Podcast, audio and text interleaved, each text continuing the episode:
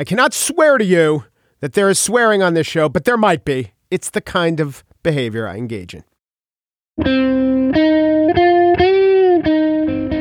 It's Tuesday, November 5th, 2019. From Slate, it's The Gist. I'm Mike Pesca, and it's Election Day. What? It, yeah, it is. In half the Commonwealths, in Kentucky and Virginia.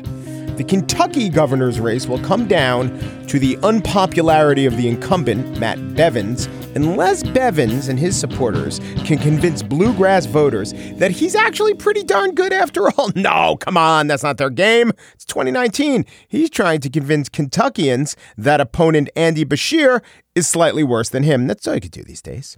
To that end, they have hit upon an issue, sure to hit home for every coal family struggling to make ends meet, for every former auto plant worker poring over the family budget at kitchen tables everywhere. It's, of course, trans teenagers winning all the girl sports.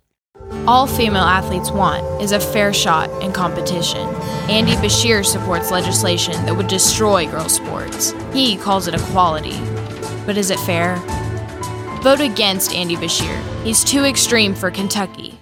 Three problems with that ad and this tactic. One, Andy Beshear doesn't support legislation that would destroy girls' sports.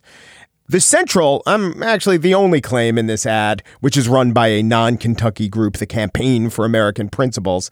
It's construed out of Beshear's general support for trans rights and his support of other pieces of legislation like trans bathroom bills, which by the way, that group, the American Principles people found out doesn't poll that well. So they're off that and on to the sports. All right, that's the first problem. The second problem is there is no evidence that an accommodation of trans athletes would, in fact, quote, destroy girls' sports.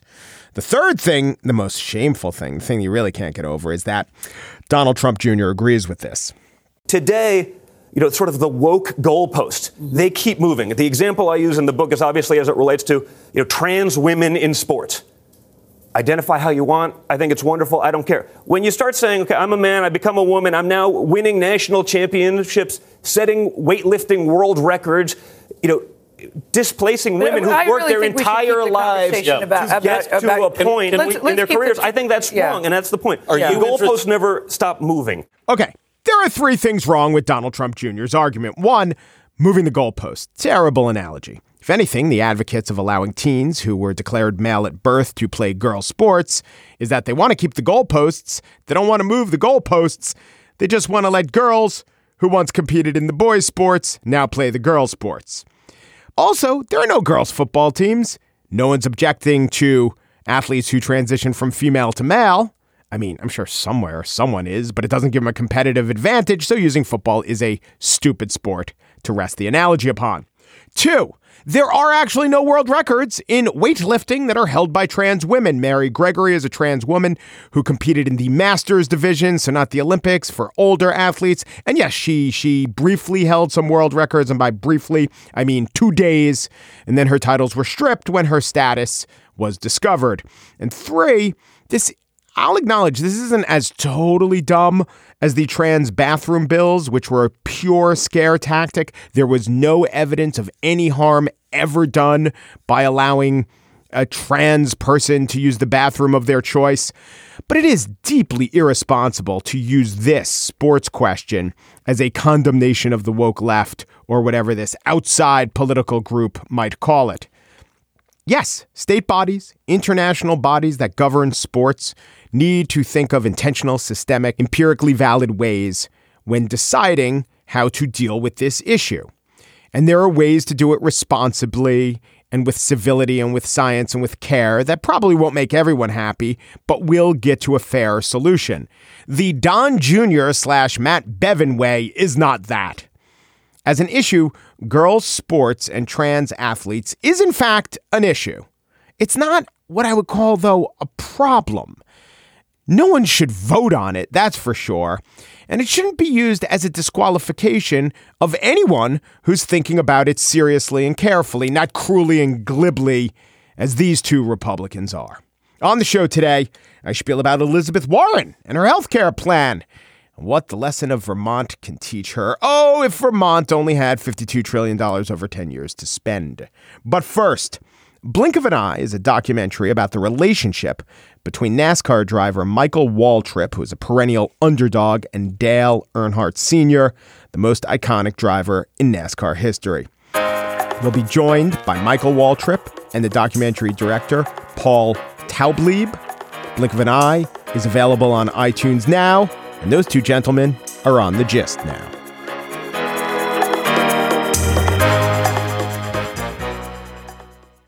Fewer than 3,000 drivers have ever been behind the wheel of a car in the top tier of a NASCAR race. This is going back to the 1940s. Of the top 10 drivers most races ever run, one's a father and son pair, the Pettys, and then there were the brothers, Darrell and Michael Waltrip. Michael Waltrip's first ever win was when Dale Earnhardt Sr., Michael's teammate, the owner of Michael's racing team, died on the track. In fact, died, it can be argued and is argued in a new documentary assuring Michael's first ever win.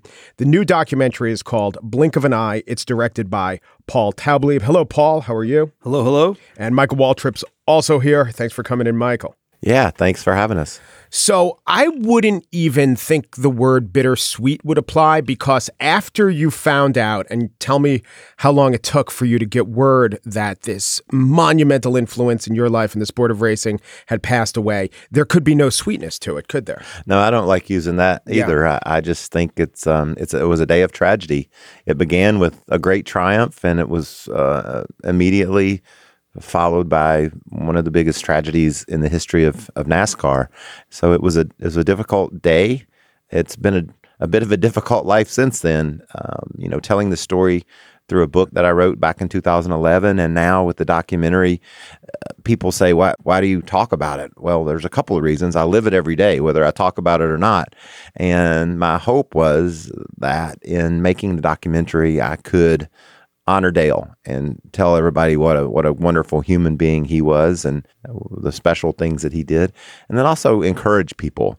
We're going to have ups and downs, uh, highs and lows.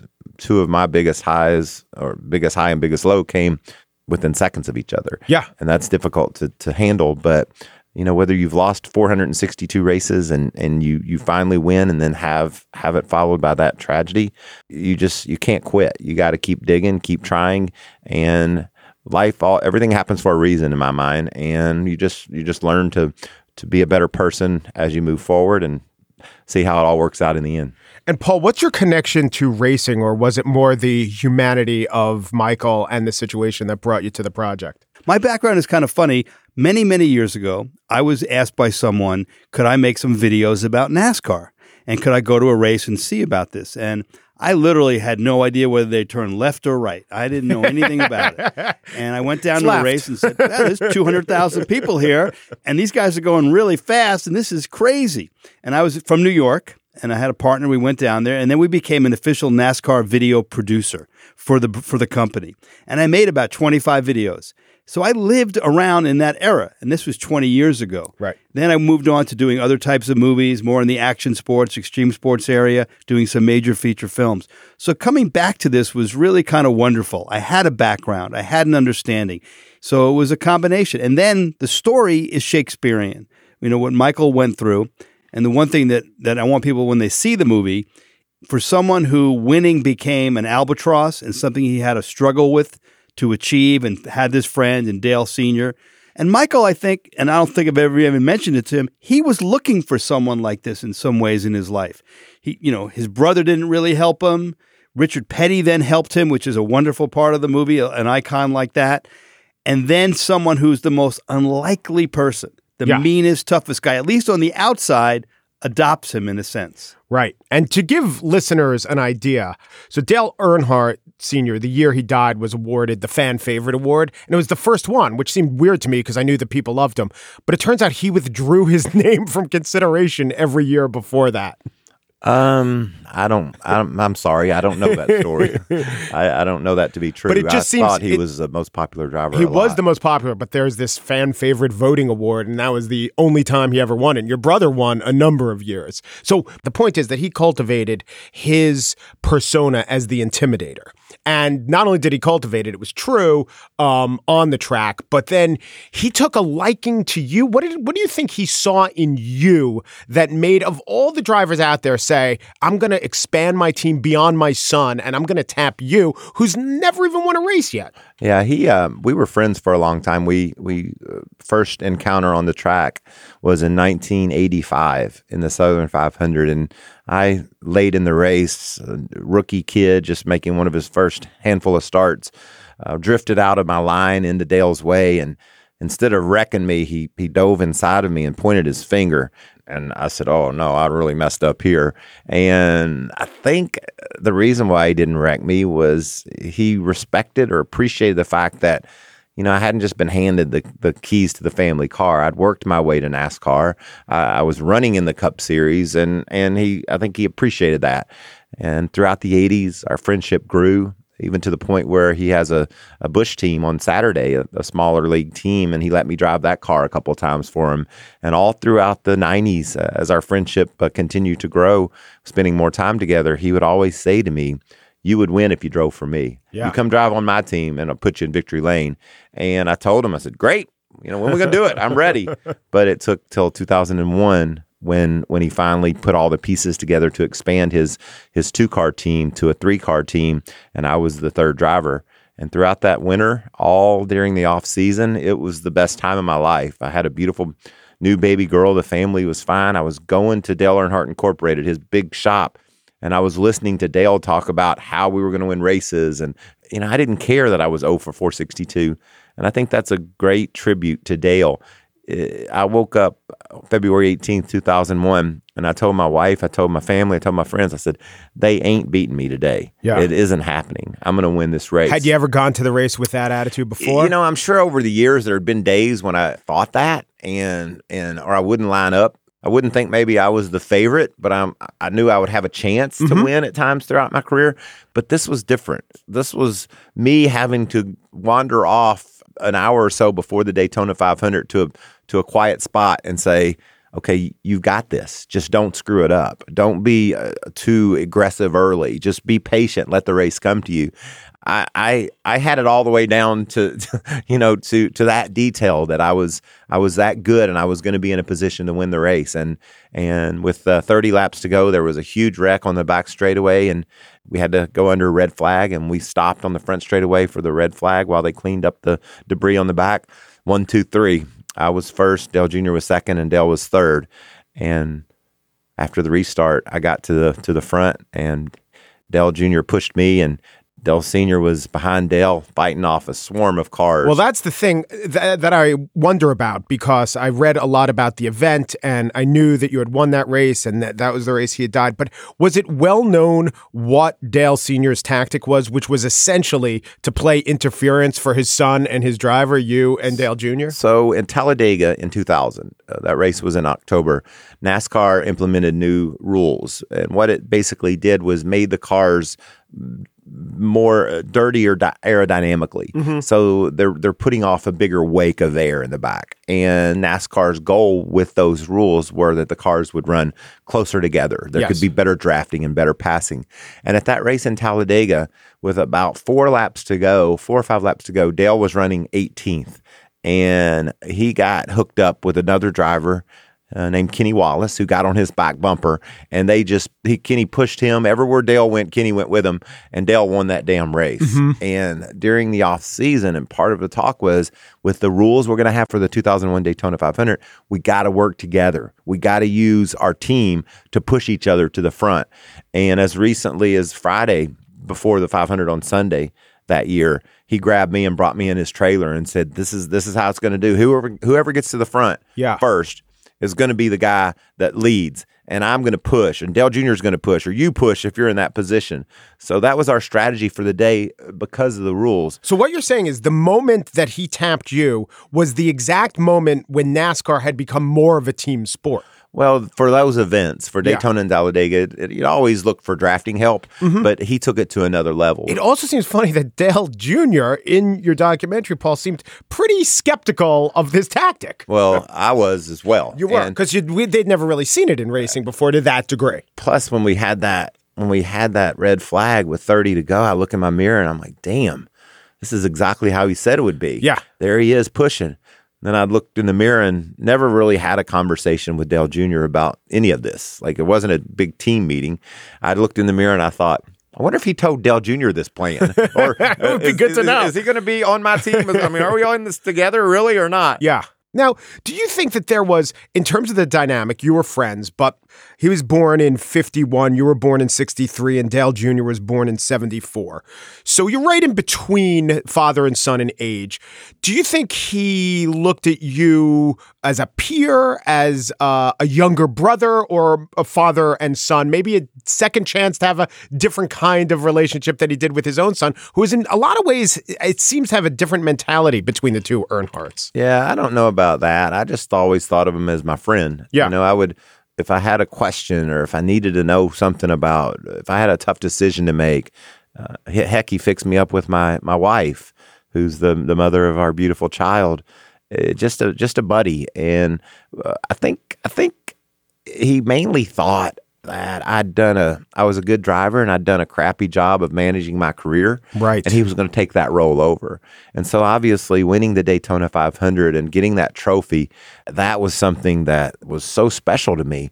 But I tell you, during the off season, I was thinking about how cool it would be when I didn't win to have Dale on my side to say, okay, here's where you screwed that up, and this is how we're going to do this, and this is what the car needs in order for you to be able to have that that uh, have success. And so my favorite thing as I think about looking forward to the 01 season was was the post race meetings, being able to to set with him and listen and learn and and be a better racer. And unfortunately, we we never had never had one of those. And um, just to just to to think, I just I look back and wonder what might have been. What does it feel like to go f- 0 for 462? A, psychologically, but B, could you give me a sense of the economics of it? Is it like golf? Like if you finish third, it's still pretty good prize money? Yeah, this is the deal on that. When I started, I just didn't have a car that was capable of winning. Mm-hmm. And then, so that's a couple of years. Then we get our cars better and we, we get close to winning. And, you know, you race a Saturday race and you beat everybody. You, you win win one of those. The same guys that, some of the same guys that went on Sunday are in that race. Mm-hmm. Or think about this: you finish second a few times, and you you beat everybody but one guy. Right. Like, I'm gonna I'm gonna get there. Sure. I was determined I was gonna get there, and I did not. That did not beat it out of me. Getting having those losses, I I was certain that it was gonna work out one day.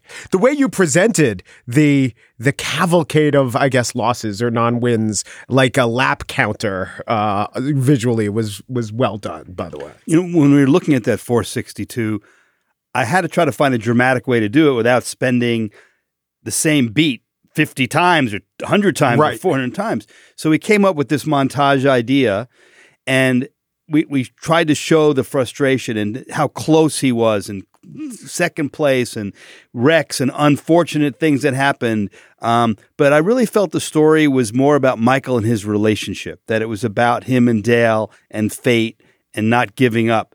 I was a little worried at the beginning. Here's a real life guy, very articulate. He'd written a book, he had a vision of his life. Was he going to try to say, well, I want to shape history? Yeah. But he didn't. I mean, he had great comments, things that didn't work, technical and structural.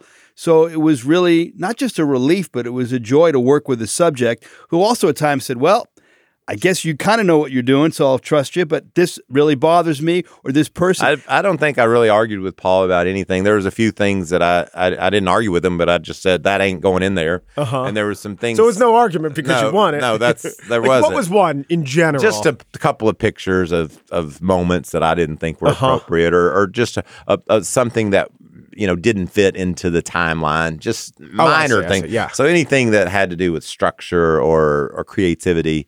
The reason being is when I wrote the book back in 2011, I wrote it with a gentleman named Ellis Henican.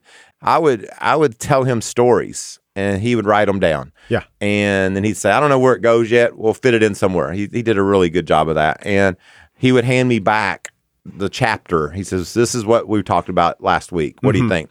And I would read it and I'm like, I didn't say that. And he said, Yes, you did. I, I, I recorded it. That's where I got this from. I said, Well, that's not what I meant. okay. And I would take his chapter of nicely printed paper with typed words on it, and in the margins I would add and take away and write it in my with with an ink pen, write it the way I would say it. And at first, it was really getting on his nerves. But then after a while, he's like, Yeah, I kind of see this. And if you read the book, it sounds like you're talking to me. And I wanted the documentary to be exactly the same way. Now, obviously, I couldn't control what Dale Jr. would say or Mike Helton or, or uh, Richard Petty. But what meant a lot to me was that all of those individuals that I think mattered in the in the story for the documentary, they they were all a part of it, and I really appreciated. I couldn't have had this documentary if Dale Jr. said I can't do it. Right. That wouldn't have made any sense. And the fact that he did it and all the people that we thought were important to the story and the time were, were in it with with us, uh, that meant the world to me. Paul Taublieb is the director of Blink of an Eye. Michael Waltrip is front and center. And uh, check out this documentary about the worst day of the best day of someone's life. Thank you, gentlemen. Thank, Thank you. you. Blink of an Eye is available right now on iTunes. And now the spiel. Part of a policy proposal being a good idea or a bad idea is if people support it. Duh, you're saying, but I'm here to say no duh. You want to go through this a little bit? Okay, duh, no duh, duh, no duh. Anyway, I'm, I'm, I'm actually mean something a little different from the very plain fact that an idea that's unsupported will be very hard to pass, or even the fact that an unsupported idea will imperil the very election of the candidate who's championing it. Which brings me to Elizabeth Warren and healthcare. She obviously thinks that $52 trillion in spending over 10 years is a good idea because it will lead to a better healthcare system for more Americans and that it's worth the risk of passage and also the risk of friction along the way. She could very well be right if we lived in Norway, New Zealand, or Canada, a place where the populace was more or less ready to put up with the uncertainty and the pain. Yes, a little bit of pain, a little anxiety. If everyone were basically all pulling on the same side of the rope in this tug of war. The irony is, New Zealand, Canada, and Scandinavian countries are pretty functional when it comes to healthcare, very functional. So they don't need to all get on board and do the heavy lifting of making this dream possible. And this dream, to be clear, is the would be the most ambitious government-run healthcare system in the world. What troubles me is that Warren, and not so much Warren, but her most vocal backers, act as if critics of the plan, or even those with questions of the plan, are liars, or cowards, or sexist, or acting in bad faith, or some other combination of traits that all add up to disqualification for even commenting on the plan. All these reasons why we shouldn't listen to the critics who don't get it, who are putting up smoke screens, or, this is the big one, who are not daring to think big, to think bigger than they even think they can think. When someone doesn't agree with your big plan, they're not daring to think big. But when you don't agree with someone else's big plan, you're being cautious, prudent, risk averse, maybe even sane. A little sane. I like sanity. If Warren's plan, which would mean a doubling of the deficit, yes, even with personal expenses going down, if it were popular, I would say, let's go for it. I would say, let's double the deficit and trust that people have bought in and will look at their own savings and look at their tax bill and say, because they don't hate it and they're not blinded by hatred or worry, and they will say, yes, this is worth it. This is worth my taxes going up. But I live in America. I see how things work. I see how they don't work, even when they really do work. Elizabeth Warren is acting as if our system isn't riven by polarization. Acting as if our system is one where voters put aside their politics when it comes to a clear eyed assessment of their pocketbook. But every bit of evidence contradicts that idea of America. From the day before Election Day to a couple months after Election Day, the American economy did not change.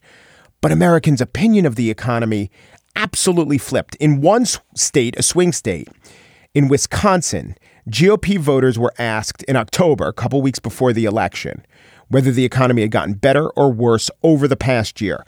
And they said worse by a margin of 28 points. They were asked the same question after Trump won, and they said better by a margin of 54 points. Not the outlook, the actual economy, an 82 percentage point swing. And it's not just Republicans. So, Michigan, another pretty important state, they do the Consumer Expectations Index. Uh, this is not just the state, this is the country, right? So, Republicans, their number was 61.1 a month before the 2016 election. That is depths of a recession numbers. We're, we're out, way out of the recession by then right? Republicans were saying 61.1. Democrats were at 95.4, which is pretty close to the highest it was when Bill Clinton was in office, okay? A couple months after that, Republicans' expectations were at 122.5, which is as crazy high as it can be and the Democrats were lower than the Republicans had been in October. It all adds up to the idea. What I'm trying to say with this is that there are lots of people in America are, who are just destined. It's just by by now in their DNA or at least wired into their thinking that they are going to hate the Elizabeth Warren healthcare plan. Okay, you say that's fine. A lot of people hated Obamacare. It was still good for them.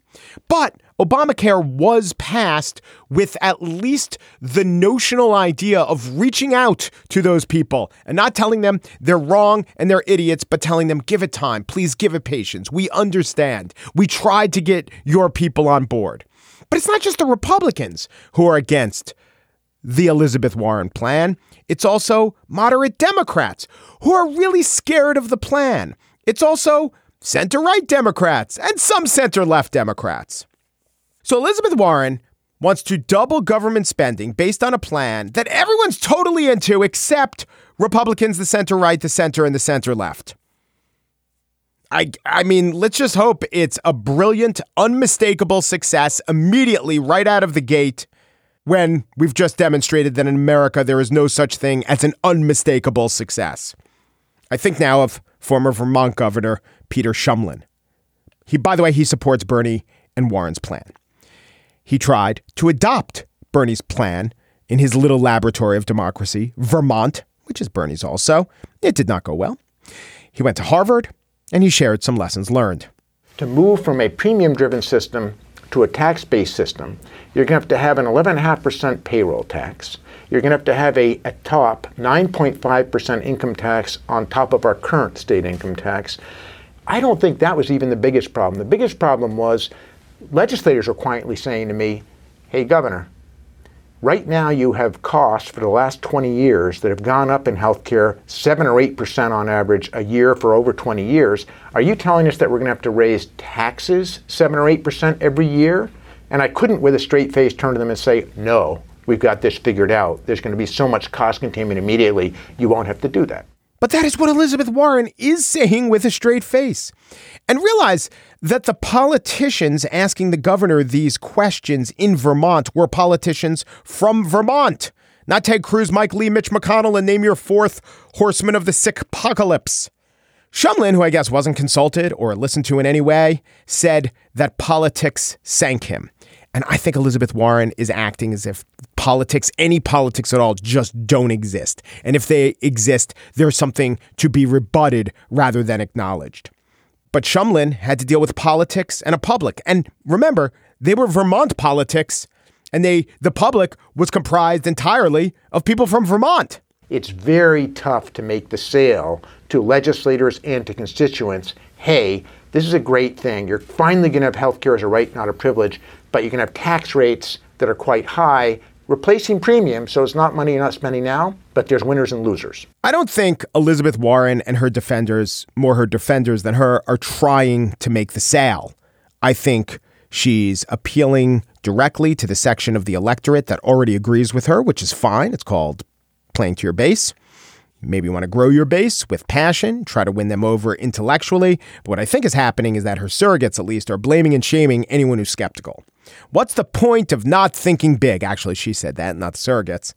I'm also especially worried that lots of her loudest defenders of this plan scoff, absolutely scoff at any concern for the legitimacy of a too high deficit being a thing that you should be worried about. That has become an absolute punchline on the left, akin to fretting about Y2K, that there is any such thing as a deficit that's too big. I do wonder, I think back to Shumlin, and I wonder if his talk, which was titled In Pursuit of a Single Payer Plan Lessons Learned, I wonder if anyone learned any lessons. I do think Governor Shumlin might have also given a warning, which will go unheeded, a prediction of how the Warren plan might play out if Warren is actually able to get elected. Most politicians who had a political career would have gone out and said, We've done the research. Here it is. This is what it would cost. This is how we should do it. I believe in single payer. Legislature, go pass it. Mm-hmm. And it would have died in the legislature quickly. And the governor would have said, Those legislators are so incompetent. They've got no guts. Why can't they pass single payer? It's the right thing to do. Mm-hmm. This is Bernie Sanders' state. Why aren't we doing this? You know? Well, maybe that's destined to be the future of the plan. Or maybe, I'll acknowledge, maybe I'm wrong and that the momentum that sweeps Warren into office sweeps away any legislator who would raise an eyebrow or an issue or a concern or a piece of legislation, and that all Americans will be on board, on the same page, and that the opposition will simply melt away like a tumor that shrinks and withers on its own. Maybe, but I tend to think if you believe that, well, then I have a healthcare plan to sell you.